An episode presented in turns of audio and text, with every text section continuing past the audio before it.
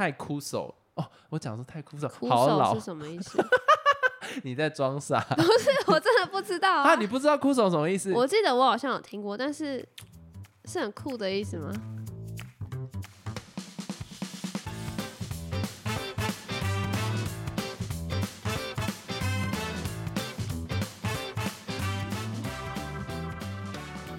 ？Hello，大家好，我是老陈。Hello Gordon，那一样，照惯例，我们要先来回复听众的问题。没错，这位听众他说：“嗨，我听你们 podcast 很久了，最近跟男友遇到了一点问题，身边的朋友都不是 AA 制，但是男友很希望 AA 制，而且近几年 AA 的话题很盛行，也是一种趋势。虽然自己内心有点抗拒，所以想听听看你们对于要不要 AA 的看法，给我一点参考。”然后他最后说：“谢谢你们，会持续关注你们。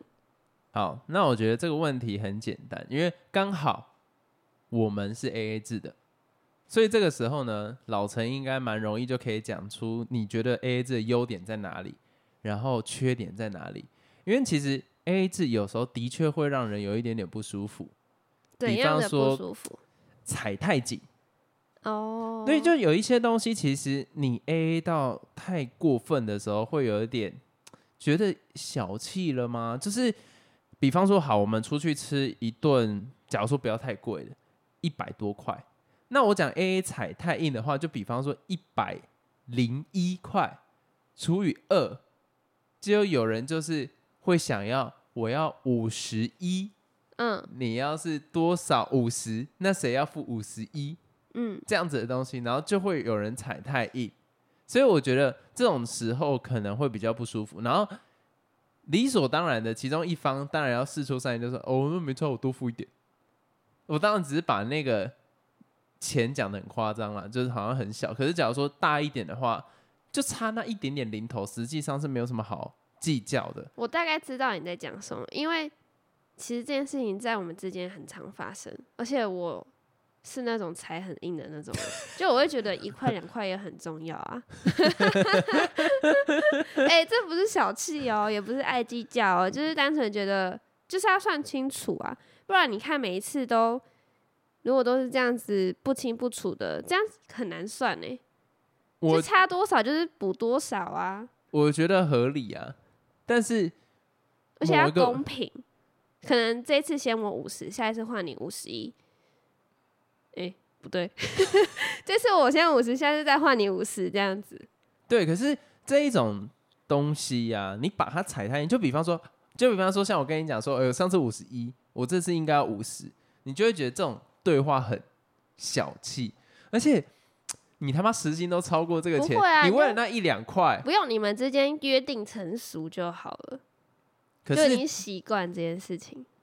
这个会让人不舒服，一定在于沟通的方面，就要看说话的艺术。比方说，我现在设定一个情境，然后说，哎、上次我五十页，这次换我五十吧。这种感觉就是，干你连一块都要跟我计较，撒小。哦，对啦，说所以话的艺术。这 种东西 A A 制其实很讲究你们之间沟通的方式，因为我觉得其实 A A 本身并没有好或不好，它就是一种你们既定成熟的习惯。那如果会感觉到不舒服，很大的几率在沟通上面出了问题。你看，假如说男方都付掉，你就不用沟通了嘛。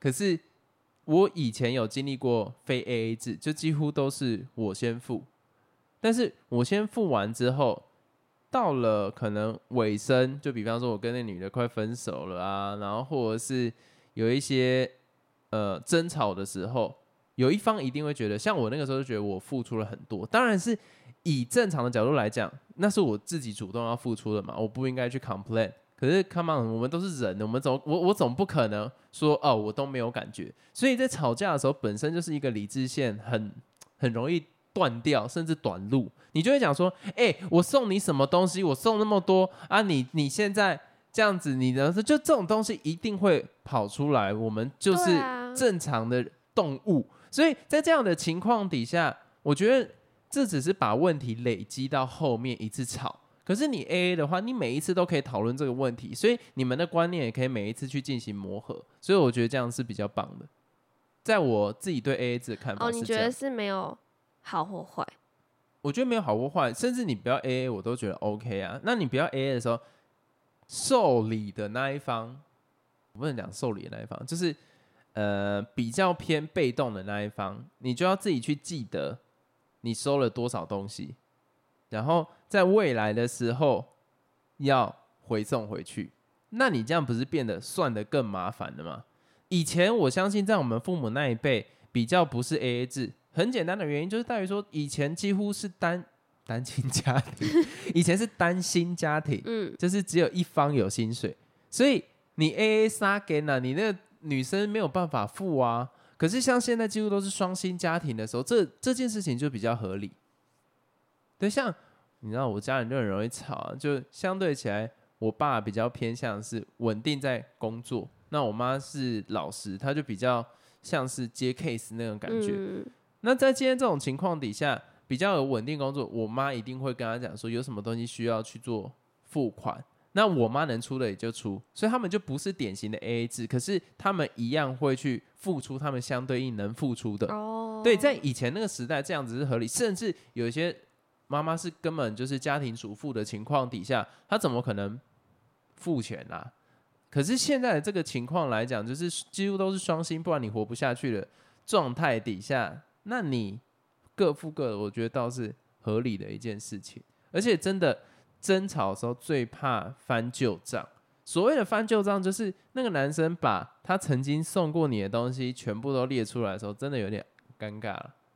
所以其实 A A 制也是有好处啊，我觉得啦。对啊，对对就是对对对，当你们可能争吵的时候，就不会有你说的什么翻旧账问题，就是说什么哦，我付出这么多，你怎么这样子什么什么的。然后或是当你们真的要分手的时候，就比较互不相欠，这样就对，没什么好说嘴的。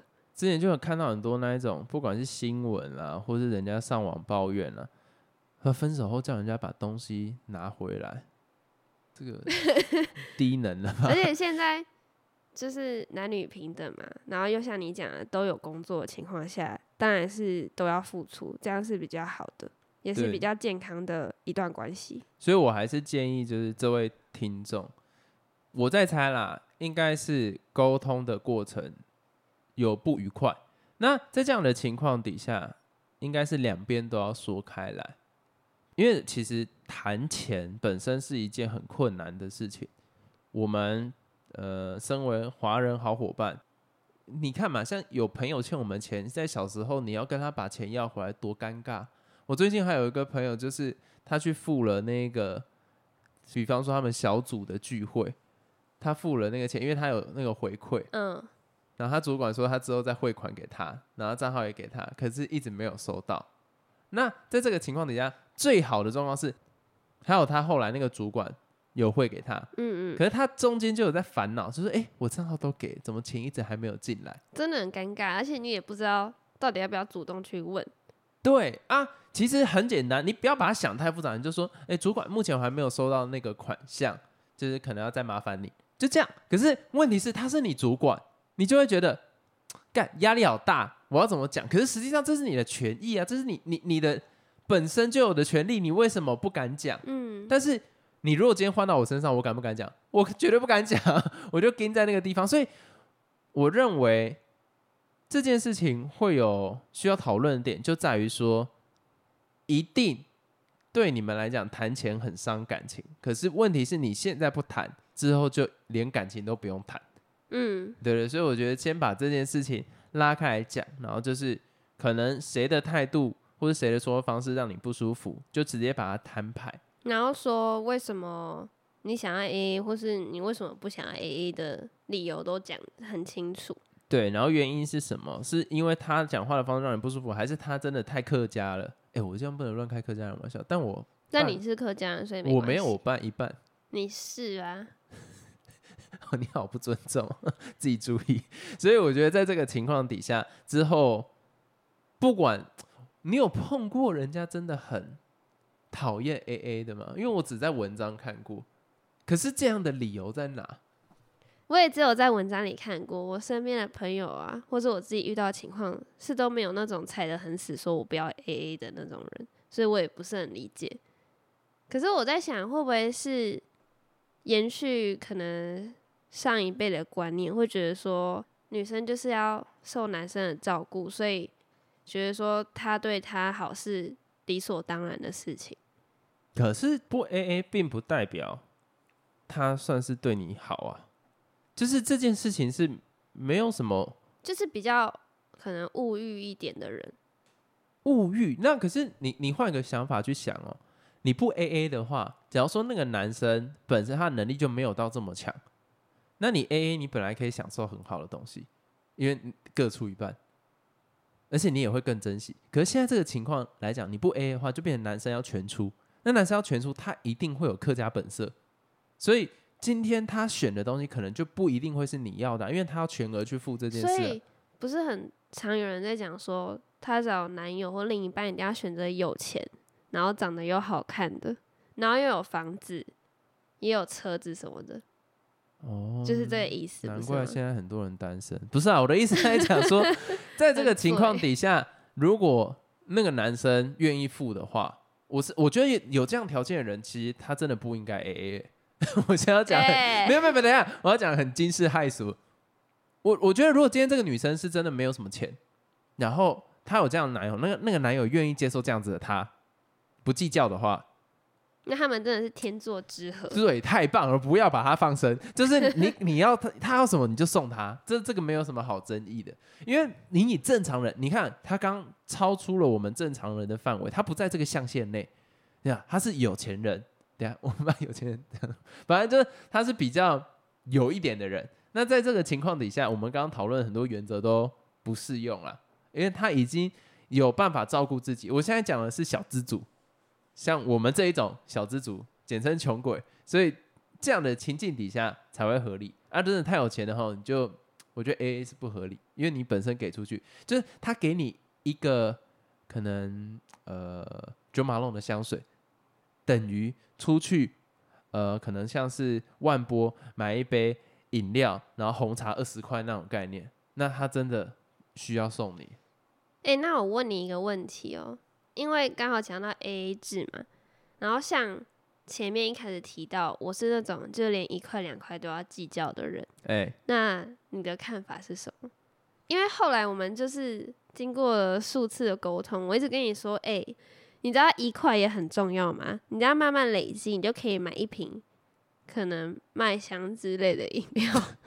我就觉得那也是钱啊，你知道吗？我就会觉得说，就是要算的很清楚。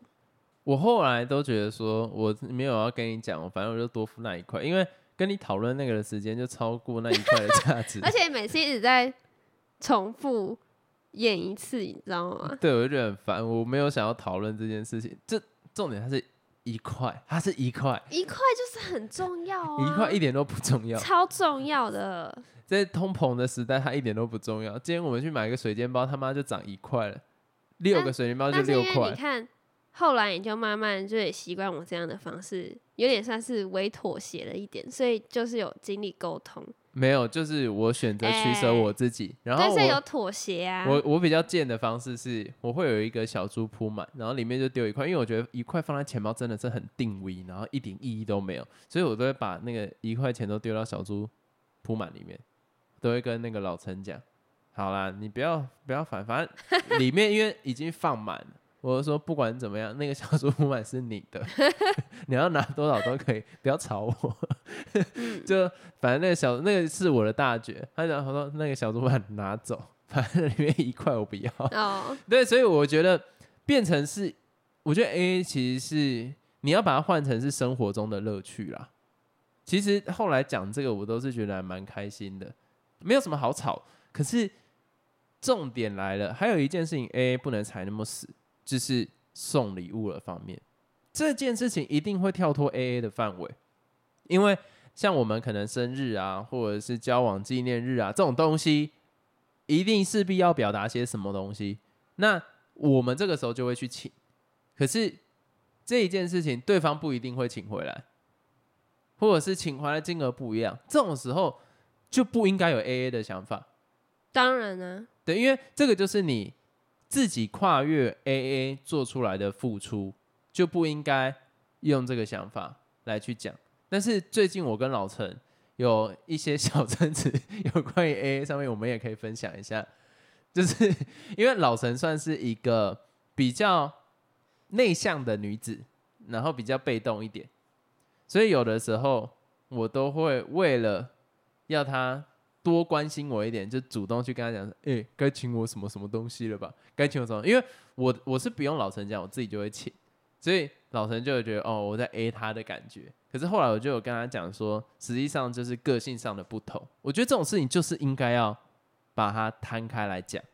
当然要摊开来讲，因为后来我就有跟他讲说，因为刚好最近可能请的次数频率很高，我就会觉得说，诶，我是是最近就是花的比较多钱，不想要再花钱了，所以可能之后我就会主动一点，这样子就不要变成说你一直提，然后我会有这种感受。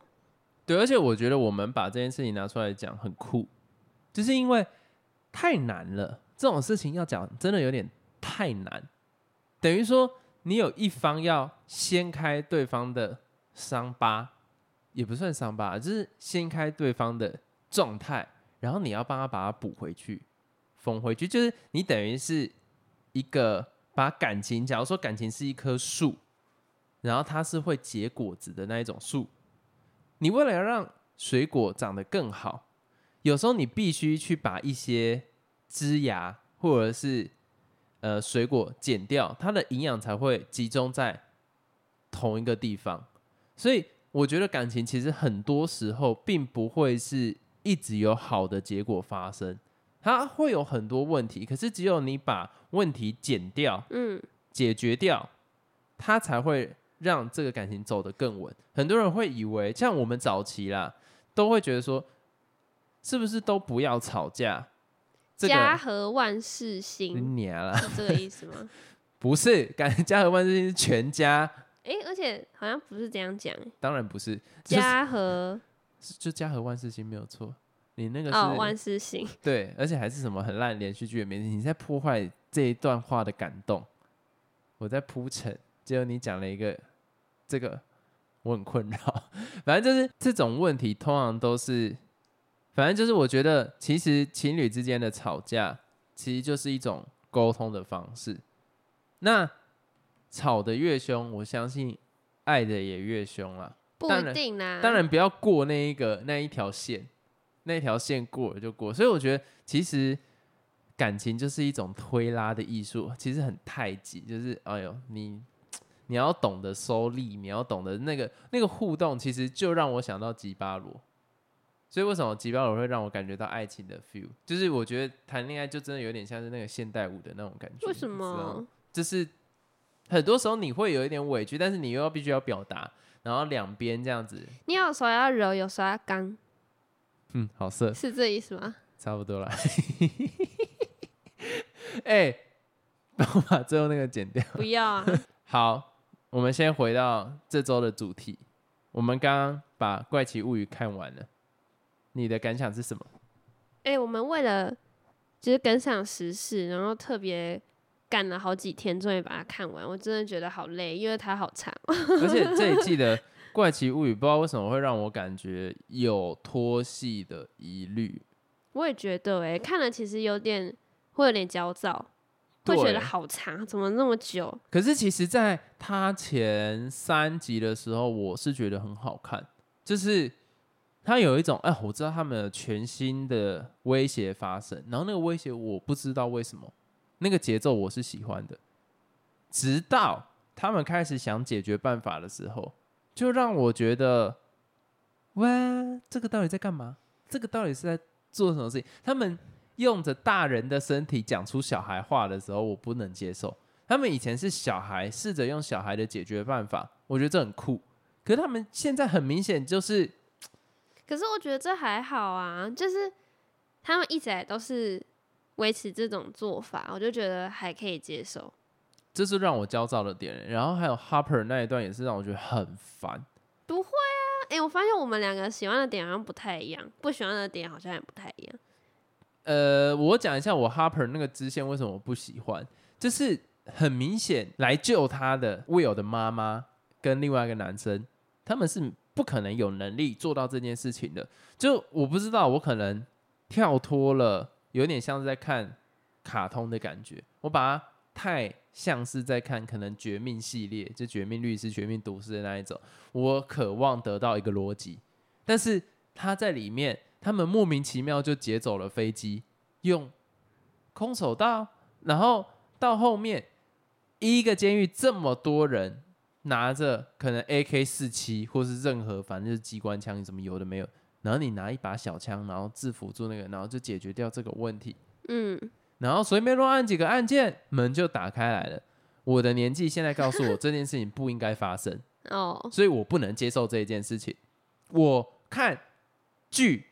我是你，你 OK，你你前面都不要发生这件事情。好，Harper 直接这样逃离走掉，我都觉得 OK。你后面那一整段到底想表达些什么东西？我不懂，太枯手哦。我讲说太枯燥，好老是什么意思？你在装傻？不是，我真的不知道啊。你不知道枯手什么意思？我记得我好像有听过，但是是很酷的意思吗？干，你要我解释，我还解释不知道啊。呃，那大概是我国中我同学在用的词吧，但是我也不是很理解。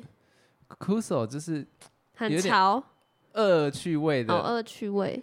我我觉得我这样翻译应该不，因为这个也应该不太算是我年代的啦。反正就是太搞笑一点了，就是让我没有办法真的走进这个剧情。可是他明明紧张到是必须要把他的骨头去打歪，才可以离开那个脚镣的情况底下。怎么会有这种事情又可以发生？这个对比让我不能接受。然后你说一开始他把自己脚打烂，然后为了挣脱嘛，这还蛮逻辑的。对，这个很逻辑，然后这个也很严肃，这个很非常严重。可是后面他的恋人随便乱按几个按键，他又可以出来，又不符合逻辑了。这种逻辑之间的。大落差会让我很焦躁。那如果不这样做的话，也没有其他办法可以救他出来。那他就不要出来。就你想，你没有想到这点，不要让他出来。像是什么时候让我也觉得纸房子非常难看？不是纸房子，纸牌屋。哎，哪一个？纸房子。哦，是纸房子。反正就是什么时候让我觉得纸房子很难看，就是开始不符合逻辑的时候。里面明面对这么大的危机，他们快要逃不出去，居然会有人可以随便骑一个摩托车冲出去再冲回来，很多这种忽然智商掉线的，我完全不能接受。嗯，所以这一条支线也是不能。再来，另外一条就是那个披萨长头发那一段，对对，也是让我很生气。两个干员，两个干员保护他们，里面对一群拿自动步枪吧，我记得直接扫射房子。那两个干员，其中一个被抓起来，另外一个还可以只中一枪，然后逃走。虽然最后死掉，但是那些小孩无一中弹，我不能接受。这个到底是在演什么鬼？哎，他们是一群军队冲进来扫射，都射不到，然后追踪他们，他们只是转弯转到田里就追不到。这是哪一个国家的军队？这个我也不能接受，这到底在演什么？我那一段是，啊，那你军人干脆不要出现，就莫名其妙嘛。然后那个骇客那一段我反而可以接受，就是很多小朋友，那就是小朋友的解决方式，我都觉得 OK。可是你前面面对到这么大的困境了，然后去找一个小孩解密码，然后看他在那边演戏掐脖子，然后这一切都。不合理，你知道吗？你面对一个这么高的危机的时候，处理方式这么低端，而且那些高危机的感觉也是智商没有在线上，我不能接受有这样子的剧发生。所以前面在他们解决这件事情前，你都觉得铺陈的很好，我都觉得铺陈的很好，而且他分开支线让我这样去看，会让我觉得哦，有一段支线变比较无聊的时候，他忽然变另外一条支线，会让我有兴趣继续看下去。那那个呢？实验室那一段呢？实验室那一段哦，其实实验室那一段我没有很想要批评，就是 OK，我那个叫什么什么计划？Anna，Nina，哦，Nina，Nina 这个计划我觉得没有什么好讲，因为他就是要帮他找回他的记忆，可是又有一个点来讲好了，整个过程我不知道他想表达给我什么事情，他就只想要最后铺陈说，哦，原来那个是是万，就是大魔王，就这样，啊，你浪费我这么多时间，就一直在讲这个支线，但是其实某一个部分来说，我又觉得那条支线算是合理，因为我这个有一点吹毛求疵了啦。其他支线把我对这个支线的耐心有点消磨殆尽，嗯，对。但是他这一条支线有回应到他之前可能生活中也被霸凌，然后原来他以前在实验室有被霸凌，我觉得这两个是我可以连起来，但我一样不太知道他想表达什么事情。就是你通常讲了这么长，是有一段你的故事要讲，但是他变成只是一个配角去铺陈 One 变成大魔王这件事情，就有一点。喂，哦，就你你你想要干嘛？你前面讲可能他们在另外一个城市被霸凌的这么严重，然后很难过啊，还气到砸人家的头啊，然后原来你的心理创伤都不是重点，你的重点是你要铺成万这个大魔王，会让我觉得你这在浪费这个角色，而且最后他用那个能力把大魔王打到另外一个世界的时候，那个特效我也是。呃，就 不能接受。会，可是我看了想法不一样，因为我觉得他一直来前几季就是像你讲的那种比较偏搞笑一点的成分，所以不管他们是不是已经看起来像大人，然后还在做小孩子解谜的那个时候，我都觉得是可以接受，因为一直来他们就是走这个路线呐、我我懂我懂，可是就是而且大家喜欢就是这样，我跨过了，你知道吗？我跨过了那个年龄层吗？就是那一个瞬间我不能接受。其实这一个剧前面三四集我都觉得 OK，到他们一解决办法，我我一觉得不能接受，我就知道 我可能不是他们的 TA 了。哈，你过三年就变成这样了，代表你老了，好难过。不是戳破了一件事情，是吗？是吗？我我是觉得它里面的解决方式变低端嘞、不会啊，我觉得他一直来的套路就是这样，所以我觉得是非常可以接受。而且里面我喜欢的片段就是在那几个小孩，然后再想办法要解决的部分。然后其实我第二个喜欢也是你很讨厌的那个 Harper 那那一段，因为我觉得 可能因为他之前都没有过在那种什么监狱或者是怎样怎样极高机密的地方，就觉得很酷，还蛮好玩的可。是就是因为他把他的布景跟场景设在一个这么恐怖的地方，哎你懂我不意思吗不能？用这种逻辑的角度去看啊、可是他已经是成人了，Harper 是是成，整部剧他一直来都是这种路线呐、可是他们以前大人解决方式有这么低低能吗？我其实我也忘记了，我不记得哎、是有一点点能力在的吧？他这一个最新的就是连过程都很 childish，我不能接受。可是大家看就是看这个啊。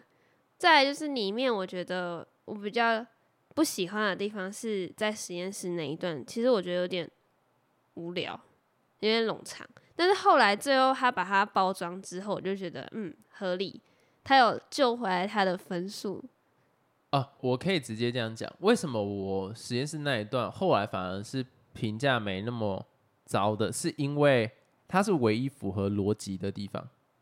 嗯，对而且他要把整段故事又都套起来。对 Harper 那一段完全是我可以把它当做是漫画在看，可是我就会觉得说，你塑造了这么多不同支线，有一个很大的潜力在于说，Harper 那一段你可以弄得超级严重、严肃，解决方式也超符合逻辑，同时小孩的方式是无脑，然后有一点趣味，我觉得 OK。可是现在你把整部剧都这样，我等于在看不同支线都在用同样解决方式的时候，会让人那种烦躁感上来。因为我去看影评，有一些人跟我一样的感觉，就是他们切换之间那种有点在拖戏，而且这一季有让我感觉到看到可能像是谋杀入门课那种感觉，就是那个什么哦，Nancy 跟那个 Steve 吗？是 Steve 吗？，对对，就是这一段干嘛？想讲什么啦？就这种东西很无聊。你碰到一个这么大的危机了，这个时候选择发情，然后重点是其他角色，如果你今天是其中可能是 Nancy，然后你旁边有一个叫 Steve，然后我们现在都要去一个这么危险的世界，然后你们忽然之中有火花，我就说你不怕等下发生什么事情吗？我们可以先着重在任务本身吗？你们现在到底想要干嘛？啊，你不是有男友了吗？你现在在干嘛？不会啦，这就是一个剧情啊。而且其实我觉得里面比较可惜的地方是有一段支线，就你刚才说披萨哥那边，对，因为我觉得像是麦克啊，或是 Will，他们戏份好少，你不觉得吗？而且他们的在这一季，成长曲线在哪？我不懂他们这一季成长了些什么。他们就像是以戏份前自己，很少啊，就是少到我觉得哈，他们怎么没有合体？那我觉得好可惜，好难过。就超级没有存在感。而且之前看他跟那个 Eleven 在一起的时候，都觉得哦好可爱哦，可是这一季都看不到，觉得啊、不行，而且我想要看他们合体，Eleven 其实现在在看有点烦躁，就没有像以前那么可爱。这就是你个人偏见。哎、这个很伤哎、他有时候切换回小时候的时候，我会觉得那个时候，如果他现在是这个样子，实验室那段会变很好看。你在点头，你在点头，因为切成长大就会觉得怪怪的，真的那种突兀感有点太严重。这就跟那个哈利波特长大之后一样啊。没有哈利波特长大合理啊，他每一年都在长大、啊，可是这个有点可是哈利波特这么多集，我最喜欢还是他们小时候的时候，因为真的好可爱哦、我然后后来长大之后就比较无感了一点。哪有妙力超正？好，先回到《怪奇物语》上面，然后这一季也太不适合小孩看了吧？啊，这个这也带来我另外一个问题，我以为我在看美国恐怖故事我，也是，就前面你把这个东西升华到感觉我必须认真看待的时候，你让我看到他们解决方式如此幼稚，我不能接受。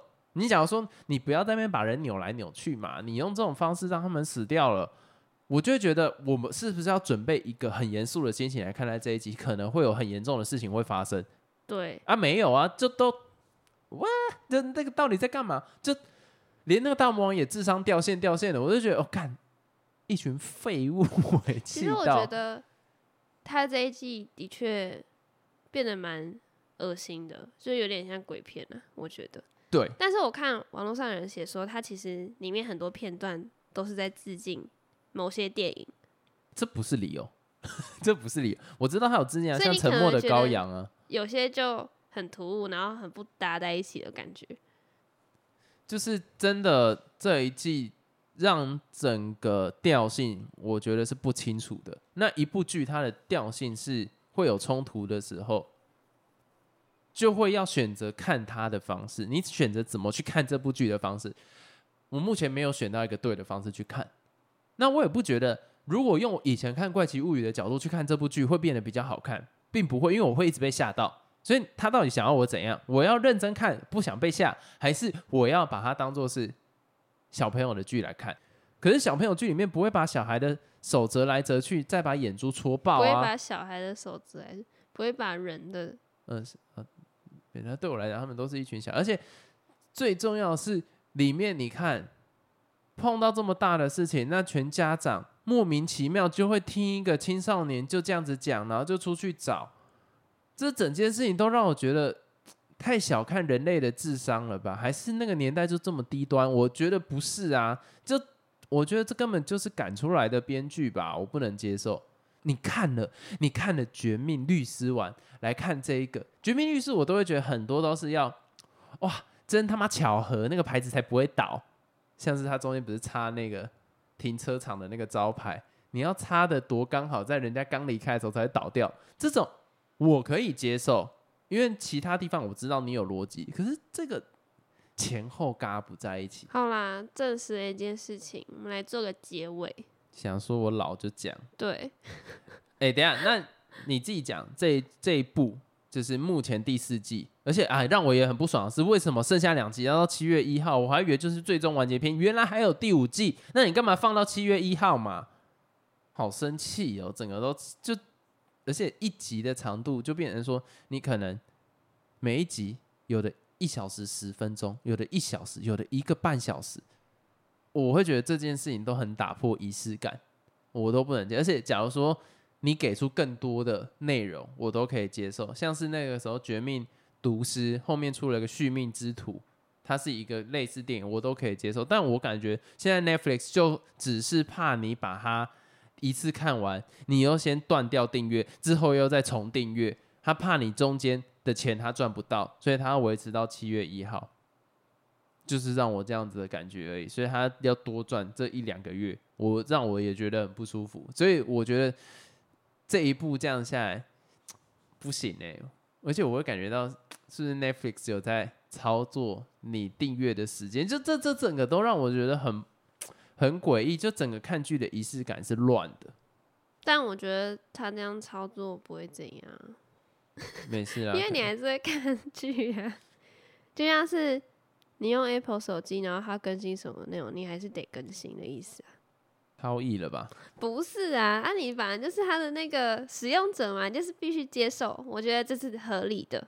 当然啦，如果你订阅制的东西你不能接受，就是直接把它退掉嘛。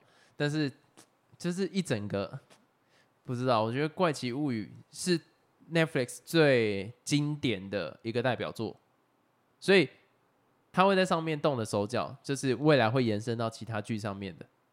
我自己的看法是这个样子，反正不管怎么样，《怪奇物语》最新这一季讲成这样，但是十分我还是会给他七分，因为你讲起承转合，其实都是可以接受的，尤其最后第七集那个神来一笔，我觉得还蛮厉害啊。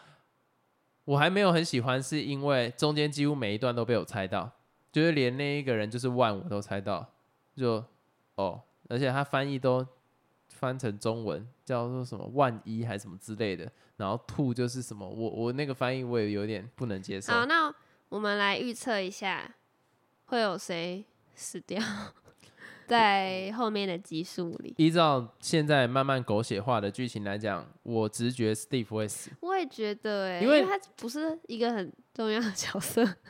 对，要么二择一，Will 的哥哥跟 Steve 两个一定要。死一个，不然这个感情线不会完整。所以他现在已经在立 flag 了，就是我在猜啦，可能因为他们的感情未果，然后最后面那个 Nancy 发现他其实心里还是蛮喜欢他的时候，他就为了他而牺牲。因为现在 Nancy 不是进到了那一个世界，他被那一个颠倒世界，对，忘记大魔王叫被那个万发现了，可是最后一定是他为了救他，然后牺牲掉。所以我推荐大家去看《捍卫战士：独行侠》。哈，我真的必须讲，他是近几年来，等下等下暂停一下，就是他是近几年来，我觉得电影拍的让我感觉到演员有热情的片。上一部嗯我有印象的可能是 Joker，我可以感觉到他为了演戏，他整个人牺牲奉献到那个角色里面。这一次，我觉得汤姆克鲁斯带给我一样的感觉，就是你很少看电影，就是尤其像这种比较偏好莱坞大片的东西，你通常看到里面就是演一些很样板式的角色，可是他在这样子的好莱坞大片里面，你可以感觉到汤姆克鲁斯是对于演戏的那一种热情跟整个是愿意奉献在这个角色里面，让我觉得好屌。所以我后来在看完电影的时候，我马上就去查，就是这样子的人，他一定会讲一句话，他觉得拍电影不是一个工作而已。这是他的热情所在，他有讲过这一句话，那他的电影也完全实现了他在讲这句话的时候的嗯想法，真的是你在看的过程，尤其他们的脸部因为拘力而改变的时候，那一种，哎、真的好感动哦！我觉得我们下一集再聊。那最后提醒一下大家，在每一集的说明栏里或是简介的地方都有你问我答听众篇。如果有什么想问我们的问题，或是想要跟我们说你的想法、你的看法、建议等等的，都可以在那边告诉我们。那我们这一集就到这边结束了，大家再见。拜拜。